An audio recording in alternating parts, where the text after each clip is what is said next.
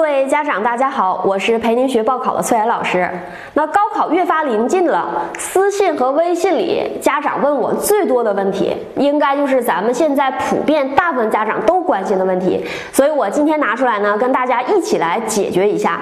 家长问的最多的问题呢，基本上是这样的构成哈，比如说我们家理科男孩成绩在一本线，老师，我想问一下，什么学校好，什么学专业好？那像这样的问题啊，一天能。有几十个？您说这个问题，我怎么能给出对您真正有用的一个答案呢？我告诉您哈，如果我只从分数上去给您推荐学校，我相信您不一定能够用得上。为什么这么说呢？我且不说你现在的成绩其实是一个估分，不是真正的高考分数，而且真正报考的时候啊，是看排名的，看分数意义不大。我再退一步说，即使看分数。同样分数的人是非常多的，那大家真正报考的时候，不也有不同的选择吗？比如说，咱们现在听课的应该有河北的家长哈，那您知道去年河北的一本线是多少吗？一九年河北理科的一本线呢是五百零二分，那您知道考五百零二的河北考生有多少个人吗？有八百八十八个人。然后咱们再说说河南的家长啊，河南一九年的理科一本线也是五百零二分，那河南考五百零二分的考生有一千三百一十八人，那同样的分数一千三百一十八人，真正录取的时候会有一千多个不同的录取结果，对吧？那为什么不是同样的分都报了同样的学校呢？为什么有录取的一个差异呢？那这个差异主要来自于咱们报考的时候各自有不同的需求，需求不同，选择自然不同了。所以我要告诉您，您给孩子报考志愿的时候，第一步啊，不是现在就拿分去匹配学校，而是应该认清孩子真正的报考需求，也就是说，您应该有一个基本的规划。那我拿我报考过的学生的情况呢，跟您分享一下啊。那想告诉您的是，不同需求下，什么学校好，我应该建议您考虑什么学校是完全不一样的。那您感受一下，建议您也梳理出一个自己的需求。有了需求，我才知道什么学校来说对您是好学校。那我就以刚才咱们家长问的问题哈，说一本线左右理科男孩儿咱们为例啊，因为这个分数段内的人是非常多的。呃，一七年我报考过一个学生，王同学，他是理科，高考成绩多少分呢？高考成绩是当年的一本线上五分。家里的情况呢？父母是搞装修的，不懂报考，也没有任何社会关系能帮助孩子就业，所以在报考上呢，就是从孩子个人的想法和兴趣出发。那当我分析孩子的学科能力的时候，我会发现这个分数段，比如说一本线边缘的孩子，通常各科的学习水平都是差不多的，可能会有比较弱的学科，比如说哪科学的特别不好。但是呢，没有说哪科特别突出的。那这个王同学呢，就是语文不好，其他各科成绩差不多。他的专业想法呢，就是选就业指向性比较明确的一些工科专业。那专业的接受范围是非常广的，而且报考呢，地域上没有要求。但是孩子有一个什么样的要求和想法呢？就是咱们考了一本线上五分，想上一个一本大学。那我给您梳理一下啊，根据这个孩子的情况，在他报考的过程中，什么学校好呢？必须是一本批次以上的学校，最好呢是理工类的大学。那我提醒咱们情况类似的家长啊，咱们这个分数段，您想选一本院校的时候，一定会面对一个风险，那就是专业调剂风险。客观的说，你成绩在这儿，你就是批次线边缘的一个分数。那您选任何一个一本院校，基本上都是踩线进学校，那专业调剂的风险肯定会更高的。那您说怎么办呢？有一个办法，就是在报考的时候，你只选择所有招生专业你都能接受这样的学校，即使给你做专业调剂了，你也完全能接受这样的学校去报考。所以呢，我给学生报考，我要找的学校就应该是招生专业都是学生本人能接受的工科专业的学校。还有呢，就是这个就是针对这个孩子来说的好学校，各位理解吗？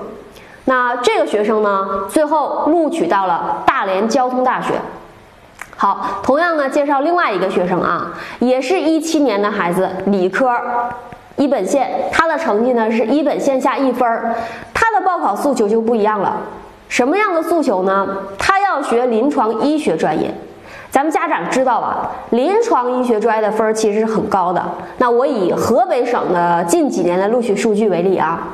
各个医科大学临床医学专业在河北省的录取分数线，基本上都要在每一所院校提档线十四十分到六十分才能录取到临床医学专业。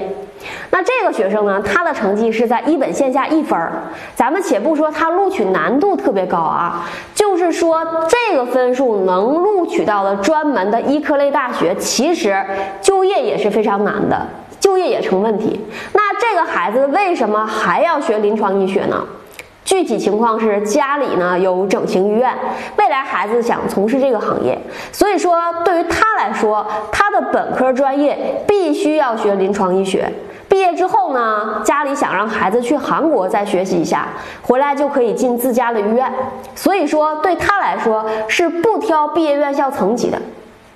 那咱们各位家长啊，对比刚才我所说的那个学生，这两个孩子同样啊，分数都一样，对吧？一个一本线上五分，一个一本线下一分，都属于一本边缘分数，都是理科考生，都是男孩儿。但是对这个学生来讲，什么学校是好学校就不一样了吧？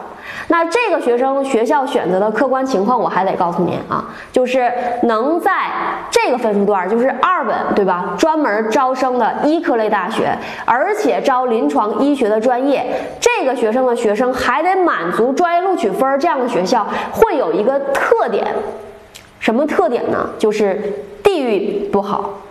好到什么程度？基本上在各位家长都不喜欢、不愿意去的一些冷门地域，而且院校层级也不行。很多学校都是专科，近几年才升本科的，都通常这个学校只有几个专业在本科招生，其他大部分专业还是在专科招生的学校。那您说这样的学校，如果我推荐给您了，地域特别偏远，而且是一个专科才升本科的学校，只有个别专业在本科招生，我推荐给您一本线的家长，我告诉您这个学校是好学校，您信吗？您肯定不接受啊。但是针对于这个孩子的需求，他将来想做整形医生，他的本科只能选择临床医学或口腔医学。最好是临床医学。那对于这样的报考需求，只要对他能保住临床医学专业，就是好学校。因为分儿在这儿啊，给他的选择太少了。那这个学生看他最终录取结果啊，录取到了济宁医学院。那您看哈，我讲这两个例子，想跟您证明的是，即使分数差不多，但是因为学生个人情况不同，需求不同，那你的需求不同，什么专业对你来说是好专业，什么学校对你来说是好学校，结果就完全不一样，对吧？所以呢，咱们各位听课的家长，那您在给孩子报考的时候啊，第一步最好是先规划，你一定要清晰需求，才能做出适合的选择。那家长可能想知道哈，什么规划呢？规划呀，就是在填报志愿的时候，您要选择什么样类型的大学，什么样层次的大学，学什么专业，您通过何种途径让孩子努力达成他的职业期待，这就是规划。可以说哈，未来想从事什么样的职业，是你制定现在报考规划的一个基本前提，是咱们设计志愿报考的一个基础。当您兼顾孩子性格和个人想法的一个前提下呢，建议您从以下几个方面来考虑啊。那选择专业呢，一定要从将来的就业方向去考虑。如果说从职业倒推现在的专业选择是最好的，比如说未来想进汽车行业或航空航天行业、电子信息行业、交通物流行业等，那您就得选能进入这些行业的一些主流专业，而且尽量选择院校主体特色对应这些行业的一些学校。那当选择专业的时候呢，最好看考生本人的一个相关成绩啊，一定要扬长避短，发挥优势。如果说孩子是数学和物理成绩比较好，那您可以考虑帮他选择电子、信息、光学、航空航天等等这样的专业。如果说生物和化学成绩好呢，那可以考虑去学医学、化工、材料、食品相关的一些专业。语文成绩好，可以选择中文、新闻、汉语言文学等。总的来说呢，就是一定要避开本人成绩低、不感兴趣的选科。那如果说孩子愿意从事父母现在所在的行业呢，那尽可能填报这些行业所对应的院校的相关专业。那学成以后呢，到父母所在的系统去就业，其实也是一种务实的专业选择。另外，如果说您的分数需要在保专业还是保院校层级之间去纠结的话呢，我今天也想给您一点建议。如果说孩子是专业优先型的考生，什么叫专业优先呢？就是孩子个人特别有想法，他是有明确专业志愿的考生，那他的性格、学科优势、个人的一个职业追求都与他想学的专业比较契合，这样的孩子你就一定保专业，而不去保院校层级。那如果是就业优先型的考生呢？那这样你在选择专业的时候，应该适当放宽专业选择范围，尽可能选择就业相对好的几个专业类。那在专业接触度上要更高，以就业优势为主。